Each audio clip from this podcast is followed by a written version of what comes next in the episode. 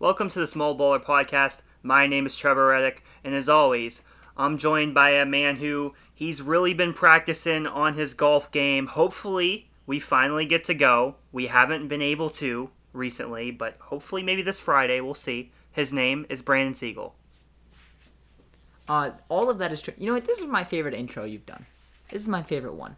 I have been practicing hard on my golf. I'm not where I want to be yet, but as my uh, my grandfather says, one of my favorite quotes, you got to go out and just smell the roses, just have some fun. Uh, and I have been having fun, and we will go soon, Trevor, and hopefully Ben can join us uh, soon too.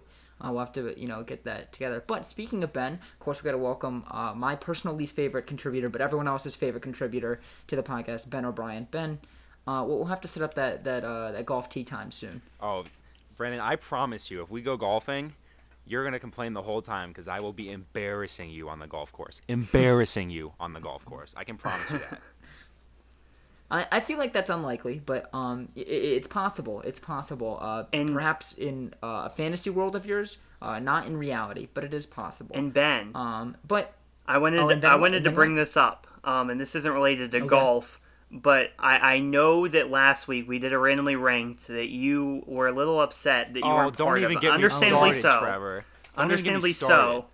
But if you wanted to, I could give you the floor. You could give your rankings. You could rant about how you're mad at Brandon, or you know whatever you please to do. Here's the thing. Here's the thing. This is what I was thinking. I I was against Marvel for so long. I refused to watch it for so long. it's true. And then all of a sudden, I have nothing to do for multiple months because I'm in quarantine, and I'm like, you know what? I'll give it a I'll give it a watch. So I decided to watch every Marvel movie, and it was one of the best decisions I've ever made in my entire life. Fantastic movie series. I, I won't give you my rankings just because like I I'd probably have to think about it because there's so many good characters. Black Widow is probably my favorite just because I think she's the glue of the whole uh, kind of cast to me. I really I, she, she really take. strikes me as kind of the glue of, of all the characters. Um, but I was so upset. Honestly, I didn't even tell you guys, but I, I skipped that part of the podcast when I listened to it. I, ha- I still haven't listened to it, so I don't I don't even know what your guys' takes are. Um, I'll probably go back and listen to it probably later today. But out of spite, I refuse to listen to that section of the podcast. We- thought you'd be a little bit upset. What? Maybe next pod, Ben, we're gonna give you the floor and you give your rankings. I feel like that's only right. Uh, we'll, we'll give you the floor and give you your rankings. It, it was a fun segment for sure. I actually a big shout out to Jaden because he was a great guest. I very Yeah, much enjoyed. Jaden him killed on. it. Yeah, he was great. Loved having him on. Um, but we were talking about at one point in time, is there like a bad take? Like I feel like there's not really a bad superhero take. Like who's your favorite? Because like Ben said Black Widow, which I feel like most people wouldn't say, but his like reasoning was very sound and like made sense. I feel I genuinely feel like there's there's not a bad answer um, at who's like your favorite. But you know we'll go more into that another time. Ben, get prepared next week. Uh, after the intro, you're giving your top three, Alright. maybe some honorable mentions in there. Trevor, we got a fun episode today, so let's get right into it. Um, starting off with Kyrie Irving, um, who announced he created a uh, $1.5 million fund for WNBA players who opt out of the 2020 season. Now, I feel like collectively on this podcast, we are not huge Kyrie Irving fans on the court. However, off the court, he has done more than wonderful things, um, completely selfless acts um, that I, I not only do I applaud, I look up to. Um, I mean, this just this one act, which there's so many things Kyrie Irving has done. This is not the only thing, and I don't want to diminish uh, the stuff he's done off the court, but this is truly an amazing um, idea that he has. Um, and I, I think the execution will be really, really great um, and very beneficial for the WNBA, WNBA players. Uh, Trevor, what, what are your thoughts on uh, the fun that Kyrie Irving has created? Yeah, really, I just wanted to point this out because you know this is a great thing that Kyrie's doing, and he's really been um, at the forefront in a lot of you know issues with social justice, and in addition to you know helping out with the WNBA here now. Obviously, he, he has committed uh, $1.5 million into a fund to help pay some of these WNBA players who have opted out, who obviously aren't getting their paycheck because of that. Um, and I think that's a great thing, but I also don't think that Kyrie Irving should have to um, suffer the burden, or not a burden, but true. like he shouldn't be the one that has to stick his neck out there and, and help these players. I think the WNBA and and really I think like the NBA should be helping out more. Owners and executives should be putting in more efforts, and maybe some of them are that I don't really know about as much, but I think they need to be putting in more efforts to help out some of these players as well because I think you got to have some kind of solution when you have someone like an Elena Delle Donne who, you know, she she was left with two choices. She said, you know, she could either risk her life or forfeit her paycheck. I believe she does have some form of Lyme disease that she you know uh, deals with. So really, she talked to one of her team doctors who really recommended that she should not play, and it seems like that absolutely was the right decision for her. Um, but really had to now go without her paycheck. So I think it's good Kyrie's doing this, but again, he shouldn't be the one that necessarily has to do this. It should be, I think, others um, maybe chipping in and helping out along with maybe Kyrie. I think at least instead of him doing it mostly himself. Yeah, I, I agree. Uh, you make a great point about how uh, really this should just kind of be a thing that the WNBA does, or you know, a bigger cause than just Kyrie Irving. But really, so much credit to Kyrie Irving for you know doing, producing such a great uh, effort to help WNBA players like Elena Delle Donne. Uh, ben, any thoughts on Kyrie Irving before we move to the next topic? Yeah, it's awesome. I mean, I know, I know you talked about how as a player we don't love him, but as a person, Kyrie's an awesome dude. He really is. People seem to Great people guy. really seem to enjoy his company. Um, he's got a lot of money. I'm, I'm all for people that have the abilities to help out people that need it. Um, I mean, there's there's really nothing to complain about. It's really cool. Um, more people should should be willing to do something like this. It, it's awesome. Good for him. 100%. So let's kind of move on. Uh, we have the MLB, we talked a lot about last week.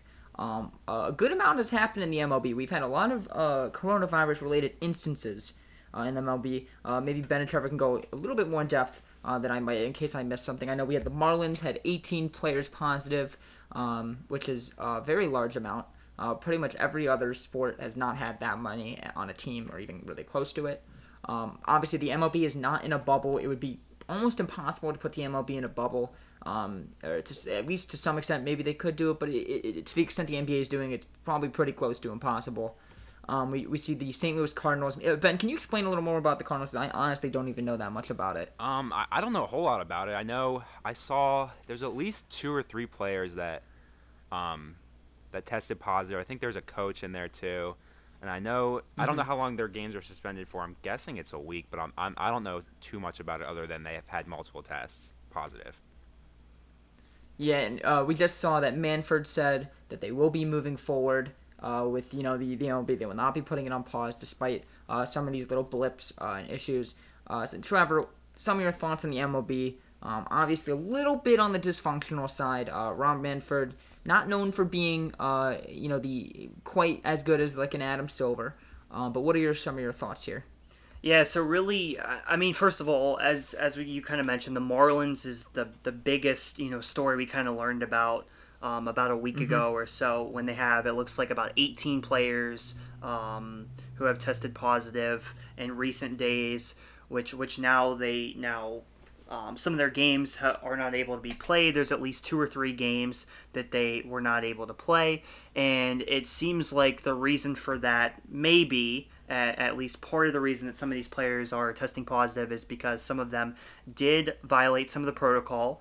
Um, some of the players went to like crowded restaurants and bars. It looks like at least a few of them that, that may have kind of caused this outbreak. So violating pro- protocol never good. You know, we got to be smart. We got to, you know, I know it's difficult. Obviously, this is not normal, but you, you really just got to, you know, adhere to the protocol that is set out by the MLB. So that's that's number one. I think number two is it seems like what we're seeing is that these bubbles um, with the NBA, the MLS, we've seen it.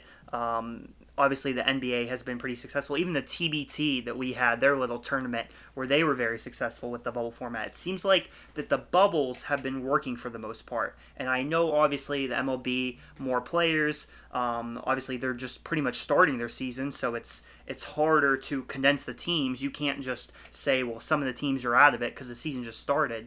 But I think you know they they really without the bubble it's a lot harder it's a lot harder to have these regional um, schedules set up because there still is some travel implemented obviously the mlb is more players than you know the nba so that makes it more difficult as well but i think that um, you know, if they could do some kind of um, bubbles set up where it's by divisions, and I kind of threw that out there a little bit with NFL when we were talking before the podcast. Um, I know it still might be difficult, but and we don't have all the information about what the MLB has talked about and plans, and and you know maybe if they explored these options and then they decided that they weren't realistic, I don't know, but it seems pretty clear that they're having a very hard time um, when it's not a bubble, and we'll see in future weeks um, what the NFL decides to do about their plans.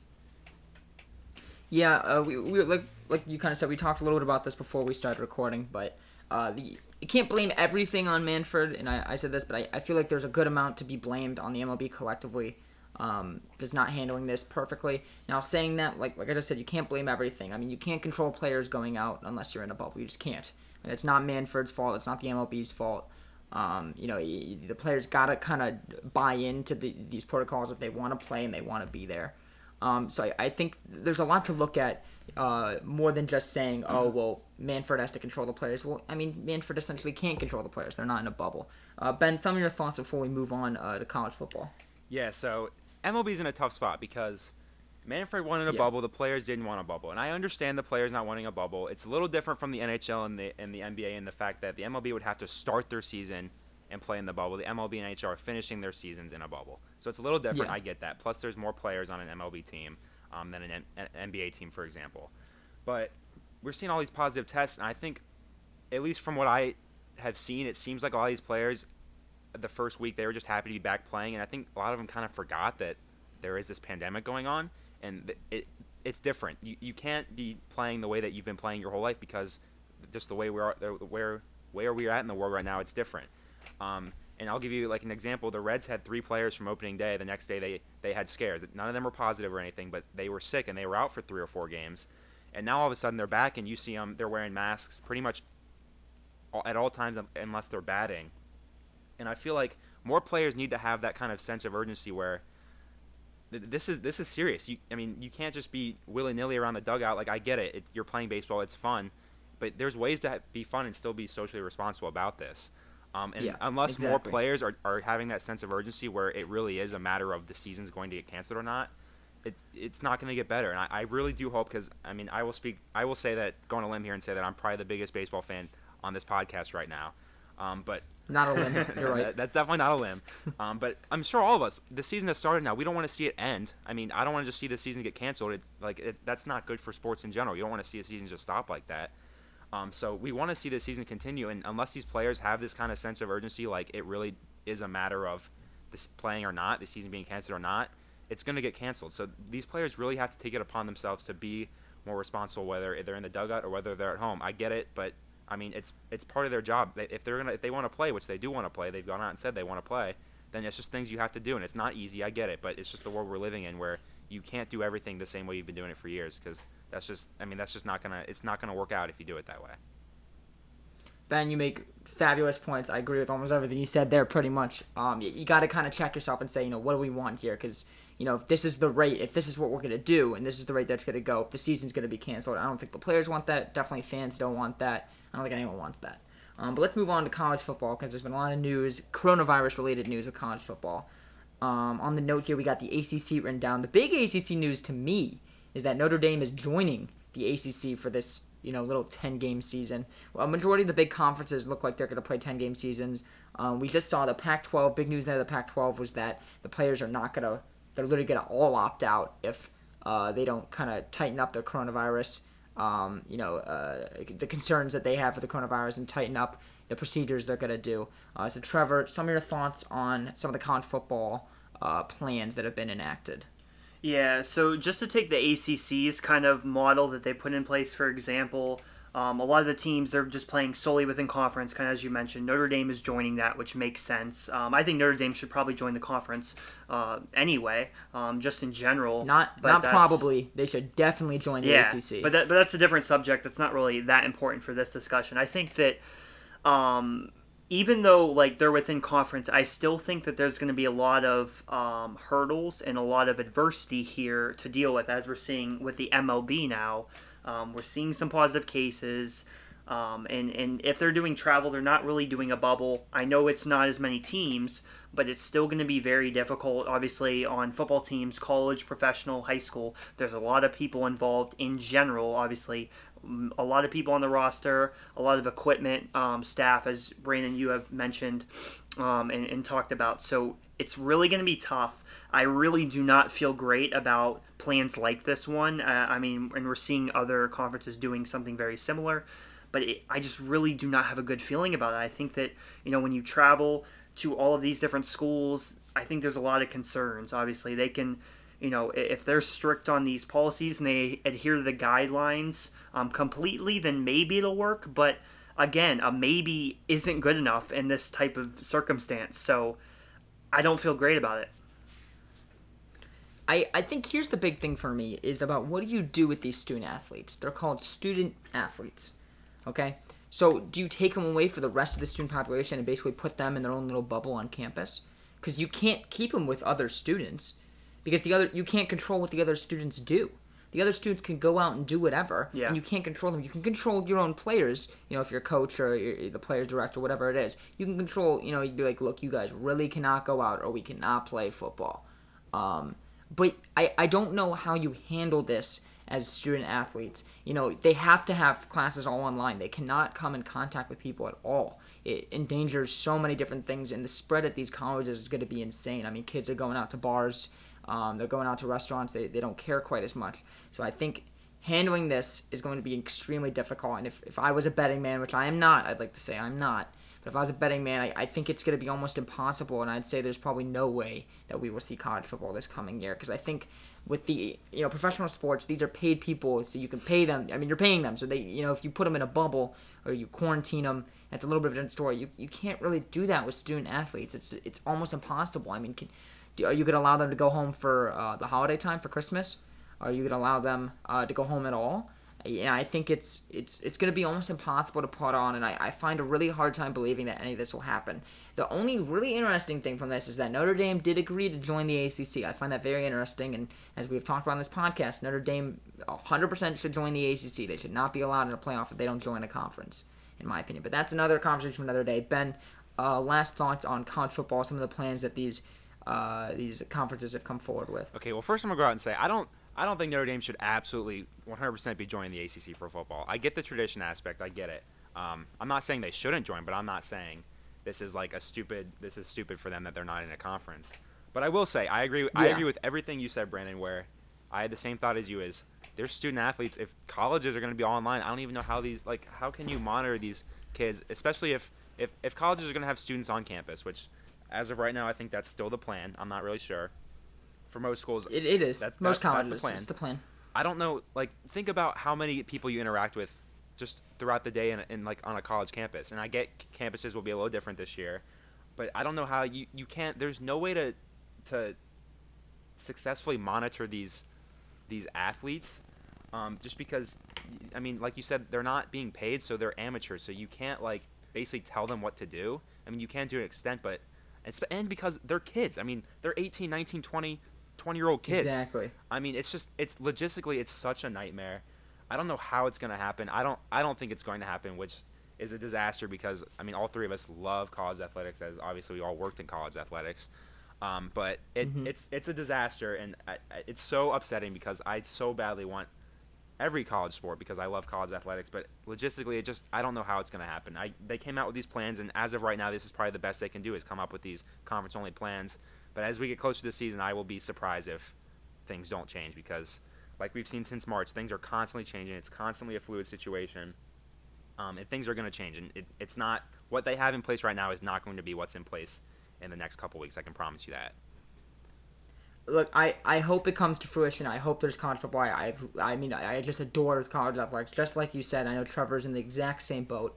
Um, we want to see you know the basketball, the football, and uh, all the other amazing sports that colleges offer. Um, but it's going to be tough to do. So finally, we're going to go to our last coronavirus discussions for the day: the NFL. So there's uh, been some talks about you know different bubbles, different things to do with the NFL.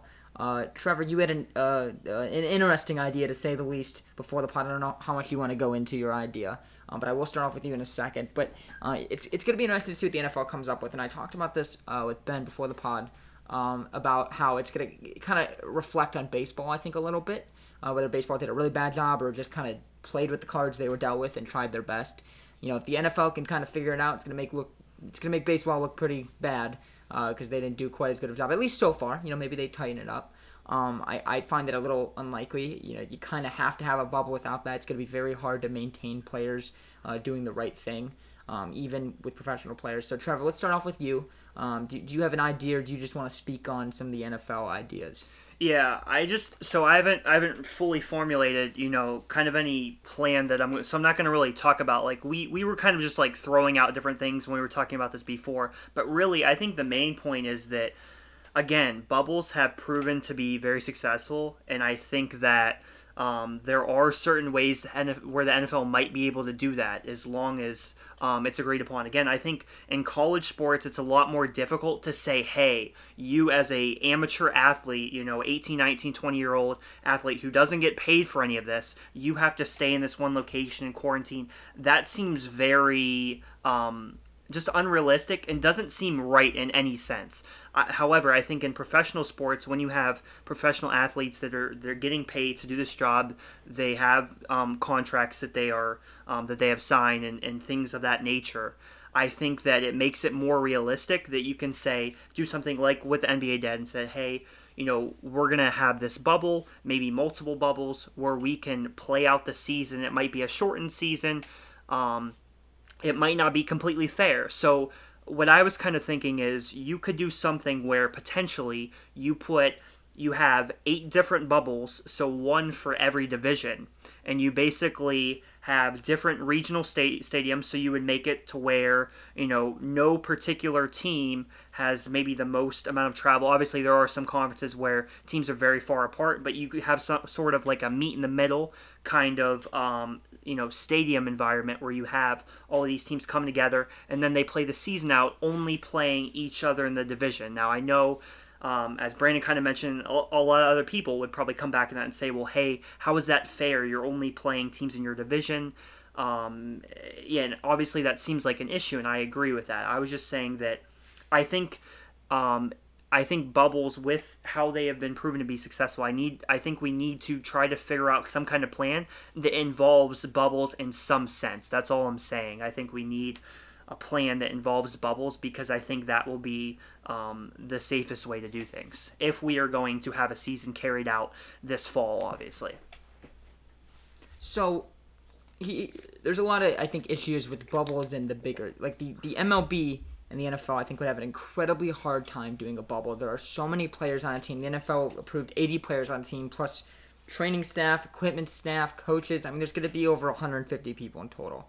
That's 150 people for 32 teams in a bubble. I mean, it, it, it would have to be an enormous place to do that. And additionally, you can't just have one field. It's not like basketball where you can just go somewhere like a big, huge ballroom and set up four or five basketball courts.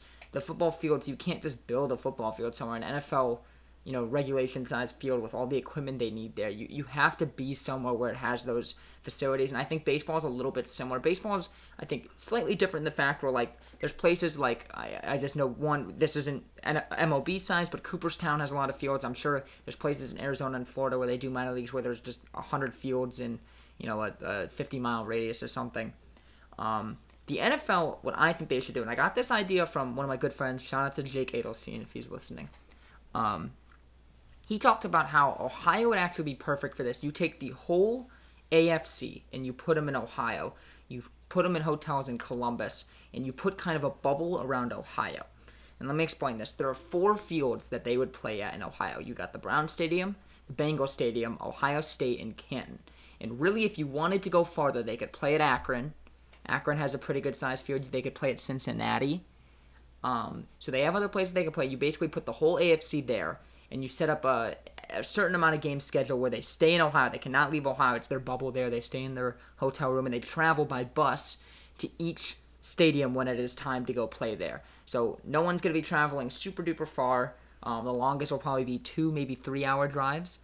Um, and you guys can go all the way back to the hotel after. So um, you basically can play and travel all in one day and you have little bubbles in two different states. Now, I don't know where the NFC would play, where the best place for them to be. But the AFC, the idea where they could be in Ohio and they have four stadiums, so each day, each Sunday, there would be two games at each stadium. Um, and that would take up the 16 teams um, in each divi- or each conference. They would play their conference, and then they would have like a normal playoff of six teams, I believe, was the the idea. So it would basically just be staying in Ohio. So that was kind of the rough idea that I think could potentially work. Now, again, a bubble with this many personnel from a team, whether it's players, coaches, training staff, whatever it is, is going to be incredibly difficult. Uh, you have to have more players on roster because if one of them gets COVID, they can't play. So you have to have a lot more players on roster. It's definitely a much more complex situation in the NFL. Uh, I'm interested to see how it plays out. I hope we get an NFL season. I know personally my fantasy football group has talked about uh, different things that happen if we don't have a season because I feel like most likely we will not, but I hope we do. So, uh, Ben, I'm going to throw it to you. Thoughts on the plan that I just rolled out? Maybe a, a, plan that you've thought of or seen yourself. Yeah, so I'll say this quickly because this is becoming the longest small talk of all time. Um, but I actually, Brandon, I do not, I do not hate your friend Jake's idea. Shout out to Jake because I actually do not think that's a terrible idea. Um, I, I haven't like thought into into detail about any plan that the NFL should do because, um, frankly, that's not my job, and um, uh, there's people that are getting paid paid a lot more than me to do that for me. So, um, but obviously, I mean, I want the season to happen, but like I said with college football, logistically, it's a nightmare, and especially if you're not gonna have a bubble similar to the MLB. Um, the, the NFL has twice as big as rosters as MLB teams, and there's a bigger travel party in general with NFL teams than MLB teams. So you're going to get a decent amount of cases that are going to be come back positive. So it's a matter of how they can handle and how they can kind of um, isolate those cases to where they're they're not going to affect the overall league as a whole. And MLB, um, there's been a couple teams, but overall, I mean, the league's in jeopardy, but it, it could be worse for the MLB. So the NFL is in a situation where if you're not going to bubble, you have to um, basically be able to isolate these these instances and allow it to not impact the entire season as a whole. Plus, if if the if the NFL is going to do a bubble, we're going to have 32 teams, and whether that's multiple bubbles or one bubble, I, I know nothing about finan- finances for the NFL. NFL they have people for that, but I, I know they make a lot of money. But the M, I mean the NBA is putting in 150 million dollars into their bubble. I can't imagine what kind of expenses the NFL would yeah, would, would have be, to be. It'd be so much because more. there's so many more people that are involved in NFL teams. Um, plus, you have more teams in general. Plus, like I said with uh, with baseball, you're starting your season. It's not like you're finishing it and doing a playoffs like the NHL and exactly. NBA. You're playing a season and then playoffs. So I can't imagine what the what that cost would be. It would be such a high high amount of money. Um, I like I said with college football, I'm I don't know if it's going to happen. I, I really am hesitant that, um, or I guess I should say I'm doubtful that it's going to happen. I, I pray to God that it does, just because I, I, first of all I want to play fantasy football. I got second last year in my league, and I'm trying to win this year. Mm-hmm. Um, but uh, who who who helped you get second? You, you get, shout out to your co co manager. Uh, last time I checked, the, the name on the team is, is my name and nobody else's name. So I'm pretty sure that. W- okay. I'm pretty sure I am the, I I am that. the coach, the owner, the GM. Um, I'm pretty sure I'm I'm the whole. I'll remember office. that, Ben. So. I'll remember um, that. But at, to conclude, that. basically what I'm saying is I, I don't I'm hesitant. I don't know if it's going to happen. Um, I, I think the NFL has the ability to come up with a pretty decent plan just because they have some pretty smart people uh, up top um, that work for the NFL. They have they have a pretty good front office in general. Um, but I, I, don't know if it's going to happen. It's all uncertain. I mean, we don't. It's all fluid. Like I said, we don't know what's going to happen. But I'm very intrigued to see what what their plans are going to be moving forward. Yeah, it's going to be interesting. Like Ben said, this has been probably the longest small talk of all time. We're reaching half an hour here, uh, which that's that's a long small talk.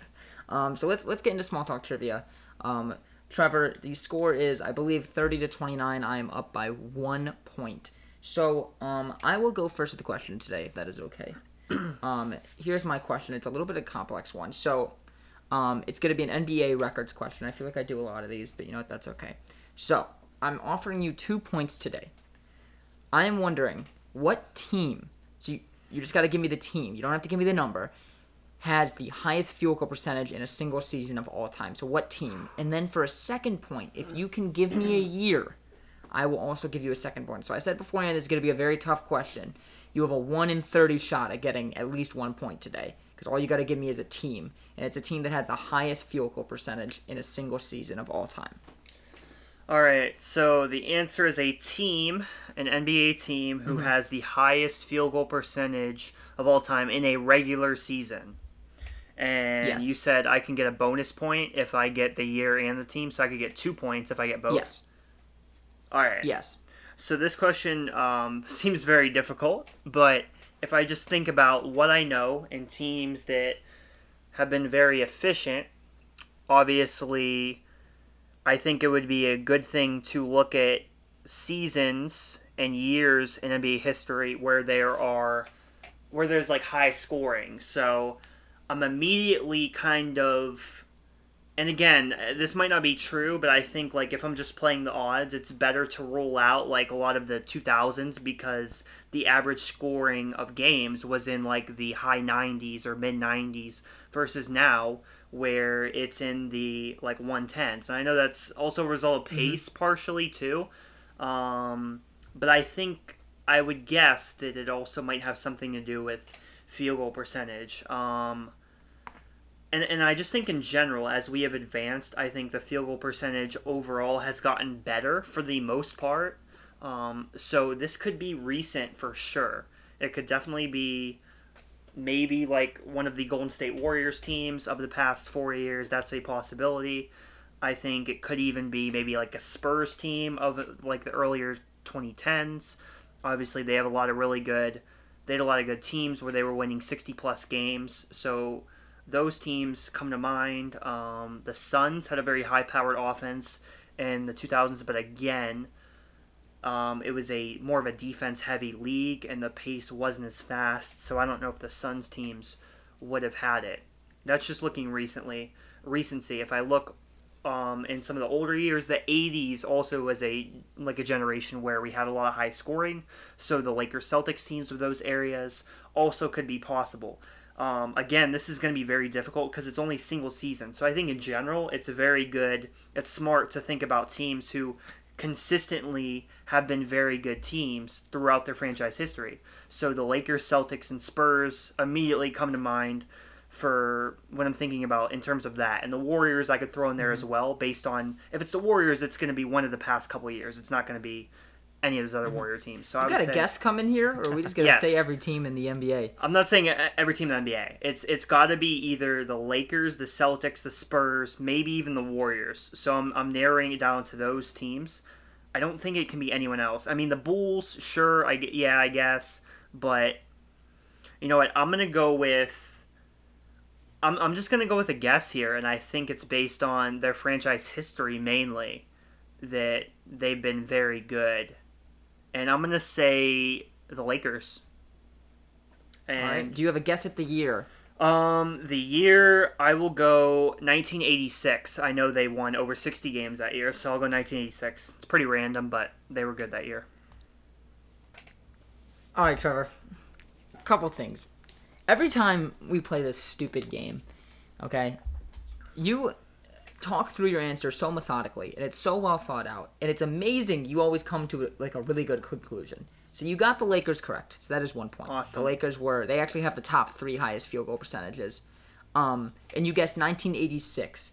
However, the right answer was not 1986. It was 1984, 1985. So Okay. you were literally Wow. one season off Wow. insane. Okay. and that is incredibly impressive. Um, I, however, cannot give you that second point, but you do get one point, and it, it, there's a there's an asterisk next to that point because it was incredibly impressive. okay. Um, you know, a good asterisk, I should say. Uh, so I'm very impressed by that answer. Uh, good job. You have tied it up 30 to 30. All right. Well, I'm ha- your question when you were ready. very happy with that result. Um, my question also has to do with uh, the NBA. Obviously, we saw T.J. Warren yesterday. He put up 53 points for the Indiana Pacers. Um, so my question is, who is the? Um, it is an active player. Who is the um, an active NBA player with the most 50 point games of all time? So so like of the answer has to be an active player, and of the active players, who is the active player with the most 50 point games? So who is currently active that has the most 50 point games? Yes. Um, I luckily I think I know this answer, so I'm not gonna go as methodically as you are. Um, as much as I'd like to say it's LeBron James, I don't believe it is. I actually believe it is another one of my favorite players. Um, I've recently seen this stat, so thank you to Twitter for this. I believe it is James Harden, and if I'm correct, I think he has. Can I get an extra point if I get the number right? Because I think I know the number. No. No. Okay, well, for just for No. fun, I'll say it's 22 times. Okay. So, um, yes, that definitely helped you that you saw it because the answer is James Harden. Um, I thought so. uh, the number is 23, so you were incredibly close Oh as my. well. There. Would you have given me an extra point if I got it right? Mm, probably not. Oh, okay. Probably You know not. what? Hey, because hey, it, I'll- if I'll you saw it, I'll if you saw it. then you got pretty fortunate um, to be helped out to that. But nevertheless, you got it right. Um, good job. Obviously, James Harden has a lot of high scoring games in his history of being Yes. in the league. I, I think I'm pretty sure LeBron has 12. That's If I remember correctly. Yes, he's he has 12. Yes. Is he second? I think he is second. Of active players, yes. Yes. Seventh okay, all okay. time. And Well, I, I knew that one Yeah. pretty well. Hey, that was a good that was a good small talk trivia today. That was a very good one because you you came Ben. Did you have any guess at both of those? Mine, I, I would think there's no way you would have. gotten. Actually, Brendan, yours, I was, I was, my thought process for yours was it's got to be a team with Kareem on it, just because he scores at a ridiculous efficiency. So I, I was, Yeah, I that's literally in my in my mind, I was like, I don't know, like 82 Lakers. Um, so I, I would have got the Lakers part right, but the year, no way. Uh, Tre- So I think I'm about to pull the tab back up. Keep on talking. Magic guys. Was very the 82 efficient as Lakers were well. second. Okay. But Trevor's question to you, I mean, the first thing that came to mind was Wilt Chamberlain, but obviously he's not active. Uh, active players, I would have, I would have never guessed James Harden. It makes sense. I just, I, I wouldn't have thought of it. It wouldn't have crossed my mind. So, honestly, you guys both super impressive. Uh, trivia time this this week. I am very impressed with you guys. Your knowledge is through the roof because I uh, would not have been as impressive as you guys. As normally, I would not have uh, been as impressive as you guys. So, good job. You know, Ben, you sometimes go in your bag a little bit with some of these trivia questions, and you know them. So I don't think you give yourself enough credit. But let's go into a topic that I believe I know pretty well. And Ben, Trevor, I, I think at least uh, maybe not Trevor, but I know Ben knows this this topic pretty well. Would you say, Ben? Um, yeah, I would say I know it pretty well. So I mean, randomly ranked not, today, not like I wouldn't say more than average, but I feel like the average person, yeah. I, I know this topic more than the average person. And Ben, you know what? I would throw you in that category right, too, fine, despite what enough, you think. Um, so today for randomly ranked, of course, randomly ranked is a segment where we take a completely random topic and we rank it. It's very self-explanatory. Today's randomly ranked is going to be a fun one. Like I said, it's one that I believe I'm very knowledgeable on, and I guarantee I have better answers than these two schmucks. Um, but it is chicken nuggets, fast food chicken nuggets. Who has the best fast food chicken nuggets? Um, so you know what, Ben? I'm going to go to you first today for randomly ranked. Who has the best fast food nuggets? Yeah, all right. And I, I feel like I might upset some people, but um, honestly, I feel like my takes are not that hot. I feel like they're pretty solid takes. Um, I have an honorable mention. Honorable mention is Cookout, and honestly, their their uh, nugs aren't even that great. It's just Cookout as a whole is the greatest place on this planet. If you've if you've never been to Cookout, I highly recommend in driving somewhere south of Ohio to, to uh, get some because it is totally worth it and it's super cheap. You can get a lot of food for uh, very cheap, which sounds like Brandon's type of place, honestly. Um, It sounds like it. it, they're, they're nugs or whatever. But just as a as a whole, cookout's amazing. So I had to throw their nugs in there just because I love cookout. Uh, my number three is McDonald's. Now McDonald's has good chicken Oh, nuggets. my. they're not great, but I'm never not in the mood for McDonald's chicken nuggets. They're always good. I've never had them where I'm like, like these aren't good. Like they're always solid. So they're just as a whole, they're they're very they're very good. Um, nothing special, but they're good. If, if they were a baseball player, they'd be a solid like two or three hitter. Like you know what you're gonna get out of them. Not a four hitter by any means. Um, but but they're good. My number two is Chick Fil A. Now I love Chick Fil A. Chick Fil A is the greatest thing that's ever been created on this planet. It's amazing. um, but they do not have the best nuggets. Their nuggets are good, but like I said before the podcast, if I'm gonna go to Chick Fil A, I think I'd rather have a chicken sandwich from there anyway. Their nugs are good. I love their nugs.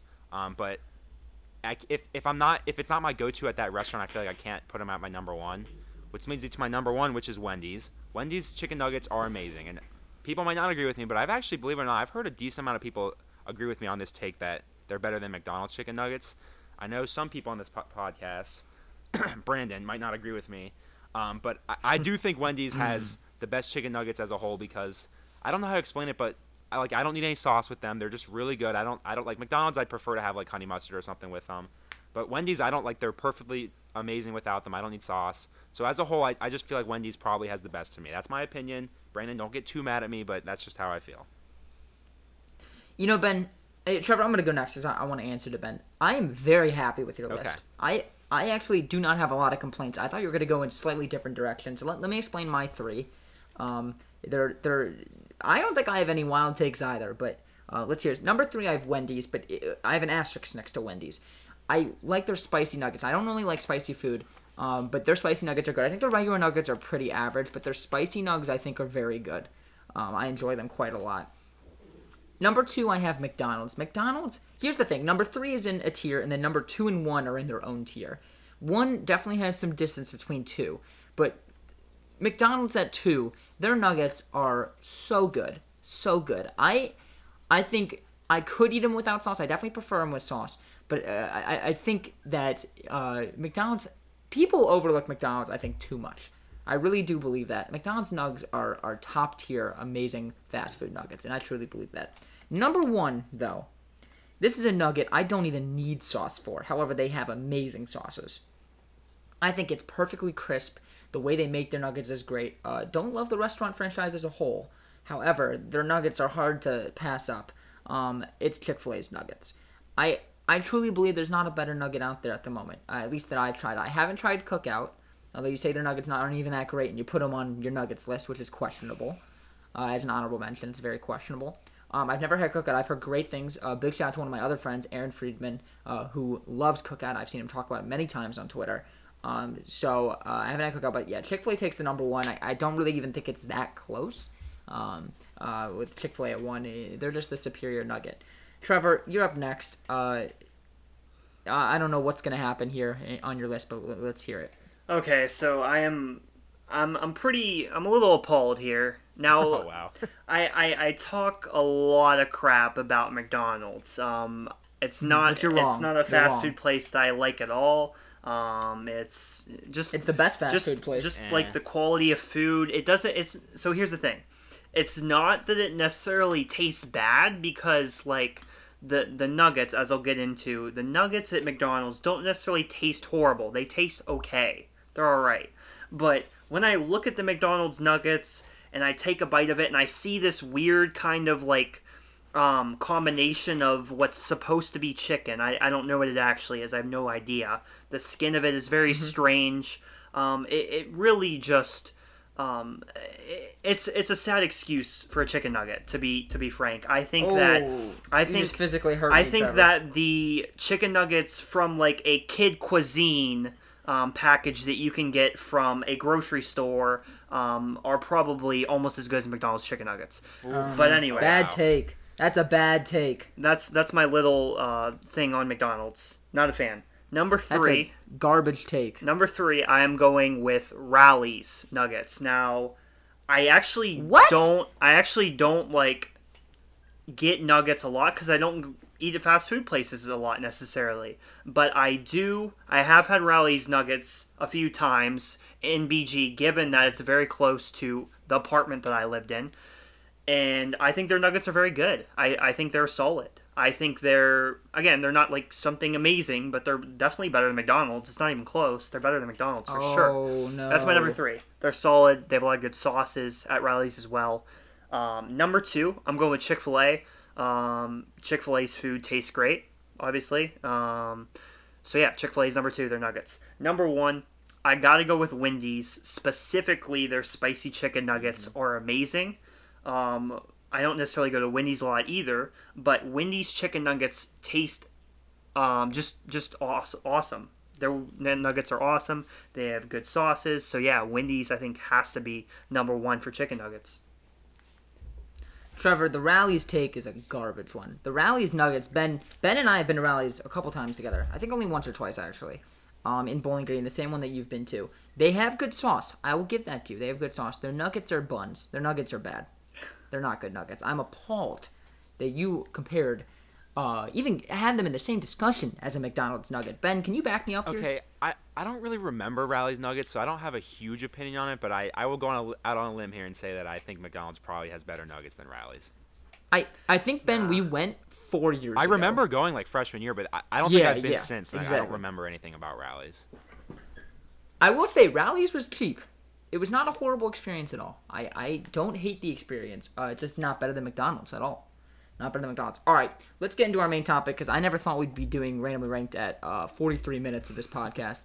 Um, that's quite amazing. So let's just we're gonna get into a couple NBA games that happened. N- Nothing too crazy here. Uh, Trevor, start us off. We have Lakers Clippers that happened Thursday, um, a couple days ago. Uh, what are your some of your thoughts on that game? Yeah, so obviously this is the big game. Everyone's been talking about it, and we saw the Lakers get a victory over the Clippers in both of their first game back.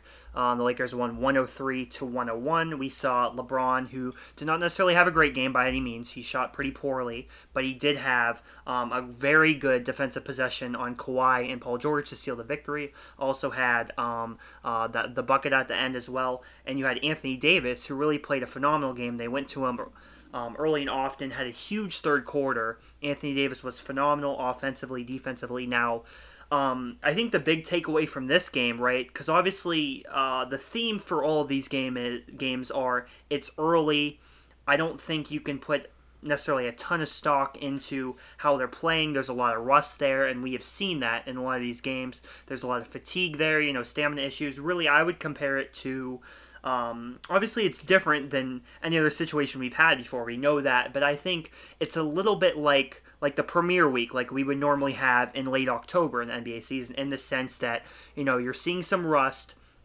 You're seeing a lot of players. You know they're trying to get it back because as as we know, you know these players have been off for about you know four or so months, similar to an off season that they would have had last year, going from June to October. You know, a similar amount of time off. So it's almost like it's been an off season. Um, but the takeaway I do have is that the Clippers, even without um, two of their best five players, and Montrezl Harrell and um, who am I missing? Oh, Lou Williams. I think they still looked very good and looked good again yesterday in their matchup against the Pelicans. And I think with their depth, they're really going to be dangerous, especially in an environment where we are seeing, um, you know, some stamina issues. Players are trying to get back in shape, and I expect them to be in more shape um, as we get into September and October. But still, with their depth, I think it does give them somewhat of an advantage there over some of these other teams. So I was really impressed impressed by the Clippers. Um, and, and, yeah, that's really my main takeaway from this game in particular. Mm-hmm. Uh, Charles, I'm gonna throw the next game at you in a second here because we gotta end the episode here soon. Uh, I just want to make one quick thought. Lakers shot 39% from the field. Clippers 43%. From three, they shot 30%. The Lakers and the Clippers shot 44.4%. Um, I think this shows. Again, there's rust. They just started. It's the first game back. I I truly believe the Lakers are the better team, at least right now. Now, the Clippers do have some big players out, and the Lakers have uh, uh, uh, Avery Bradley out, which is a big deal, too. Um, but uh, a significantly better shooting day for the Clippers, and they still took the L, uh, which is very interesting. So, uh, we also, the game before that, Trevor, we had the Jazz and Pelicans. Give me some of your thoughts on this game, because this went right down to the wire, too. Yeah, so this game, and then after this game, we'll kind of give my general thoughts quickly because we have, you know, a lot of weeks to, to talk about the NBA for, so I'll just do some of my thoughts exactly. quickly. But um, on this particular game, I was really impressed with Brandon Ingram, first of all. Brandon Ingram has consistently improved over, um, since he's come into the league. He's gotten a lot better. Just at his ability to score in so many different ways. Um, obviously, he gets the Kevin Durant comparisons, but you know, in the way he can score turnaround jumpers, fadeaways, getting to the rim, uh, just so many creative ways that he has of scoring, and he showed them in this game. Now, the Jazz still pulled this one out in a very close victory. The Pelicans should have won it, and as, as I mentioned, I was I was live tweeting this game. Zion should have played the last four minutes in this game, and I believe that if Zion would have played, in the last four minutes of this game, the Pelicans would have won it. It was a game they needed to win. And now, with the Pelicans starting off this restart 0 2, that's not a good look for, not a good start, obviously, for them and their playoff hopes. Now, with the Jazz, the Jazz have some issues, I believe, for sure. They don't have Bogdanovich um, um, due to an injury. I believe, and he is not with the Jazz. Uh, Donovan Mitchell has struggled to some extent as well. So the Jazz not looking good. I don't think they're really a contender in any sense in this restart. So that's unfortunate. Um, but before I get into my last final thoughts, do, do you guys have any thoughts about you know some takeaways you've had with this game or even in any other of the games that you may have uh, seen parts of? Ben, go ahead. We'll, we'll throw it back to Trevor after you go if you have any. Yeah. Thoughts. So just quickly, the Lakers Clippers game. Um, I, I wasn't too impressed with LeBron. He he looked good. Like I mean, it's LeBron, but he he, he he's scoring wise. He seemed like he struggled to score a little bit. He was passing the ball a lot. Um, and even the game that they played yesterday against the Raptors, I wasn't super impressed with him. He looks good. I mean, it's LeBron. He's never going to look terrible, but um, I, I do think he could play better. Um, I do think that as a whole, the Clippers or the Lakers looked better than the Clippers. Now the Clippers, like you mentioned, didn't have two of their better players playing, um, and Kawhi looked phenomenal. I mean, he looked like Kawhi Leonard. Um, but I, I do think as I'm not a Lakers fan, but as a LeBron fan, I, I think if they played a seven game series a couple months down the line, I think that I'd be pretty confident that the Lakers would win that, that series. Um, Yeah. The only thing I have to say about the Jazz Pelicans, I agree with Trevor. I, I saw that Zion didn't really play at the end. I don't really know why. Um, I don't I don't I don't know what was going through the, the head of whatever I forget the Alvin Gentry. that's Yeah. his name. I don't know what was going through his head. I don't know. I don't know anything about it. But the one thing I do have to say about this game, as I'm looking at the box score, um, Jordan Clarkson had 23 points. Now, Trevor, you might know more Yeah, than me. You might know more than me. But there's no way that this is the same Jordan Clarkson that was on the Cavs these past couple of years because that man is incapable of scoring 23 points in an NBA game. So please, Trevor, please tell me that like there's a clone or it's some other Jordan Clarkson because there's I- no way that is the same I will man. say, Ben, he went one for eight from three, and he was minus 15 uh, in the plus or minus. So he did score 23 points, uh, but six of them were on free throws, and he went eight for 17 from the field, which isn't that's not, not bad. terrible. That's actually pretty good. he good. played a lot too. He played a lot. But yeah, he played 32 minutes. He, he played a good amount of time. Um, but I, I will say, uh, I think it's impressive just off like the bare looks of it. But if you really dive into the stats, I don't think it's quite as impressive because Jordan Clarkson sucks. He's terrible. That dude is trash. Utter trash. All right, Trevor. Final thoughts before we end the episode because we're going really long here. Yeah, so Zion was on like a set minutes restriction. He played 15 minutes in this game, and that's what the doctors um, advised that Gentry did. And so he's he just adhered to that. That's all it really was. I disagreed with it personally, but you could also have some counterpoints and hey, like you know we're saving for the future, even though like the season's almost over. But I mean, they're nevertheless, I guess the play- they're like they're not even in the playoffs at this point. They got yeah, win. I know. I, I guess they're worried about like you know really bad injuries that could potentially Yeah, hinder him for it. seasons in the future. So I guess I didn't agree with it personally, but uh, nevertheless, um, some other things I just uh, wanted to take away. Obviously, you had the Bucks and Celtics games, and Giannis looks just like Giannis normally looks. He looks like there was no rust there with Giannis. Um, we also had some games on Saturday, and it was interesting to see like how the teams that had played, and we'll see how, um, some of the games today what happens. But the teams that played on Thursday, really with the exception of the Clippers, all had some issues um, with it seemed like fatigue. It seemed like the two days of rest, at least um, from some of the early things we got yesterday, had an effect because all three teams, well, even the the Clippers, um, in total field goal percentage, all their total field goal percentage went down from what they shot Thursday, I believe, to what happened on Saturday. So the Pelicans, in particular, really looked tired a lot against the Clippers, which was interesting. You saw the Lakers; they shot worse um, against the Raptors, I believe, than they did against the Clippers.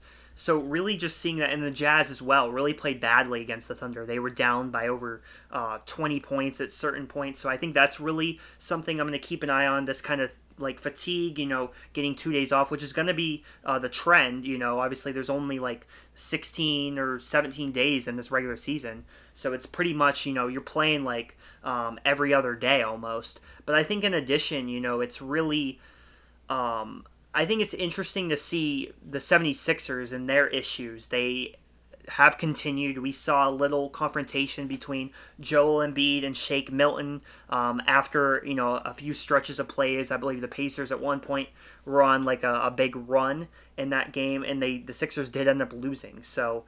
Uh, some some problems that we're still seeing with the Sixers. It'll be um, you know interesting to keep an eye on uh, to see how they do. Obviously, very talented team, but n- hasn't necessarily lived up to their expectations. Right, right. All right, well, I, I think we'll probably end the episode here. Uh, we have plenty of time to talk about the NBA um, and in the upcoming weeks, which will be great to talk about. I know we're all excited to have live sports, um, which will be great. Um, but with that being said, thank you all so much for listening to today's episode. We really, really appreciate it. Um, go follow us on Twitter. The link will be in the description. It's at the Small Baller, and of course, follow us on our Twitch account. We will be live tomorrow around eight, maybe eight thirty, uh, talking a little bit of soccer on Josh's Soccer Show. Um, but uh, yeah, that's in the bio too. Twitch.tv backslash the small ballers. Uh, and of course, the third link, uh, as always, will be the link to support the Black Lives Matter movement, um, which we all believe is really, really important. So go at least try to educate yourself if you don't want to donate. Um, sign some petitions while you're there. That would all be awesome. Um, but yeah, all links are in the description. And with that being said, thank you all so much for listening, and we'll see you guys next time. Go Falcons!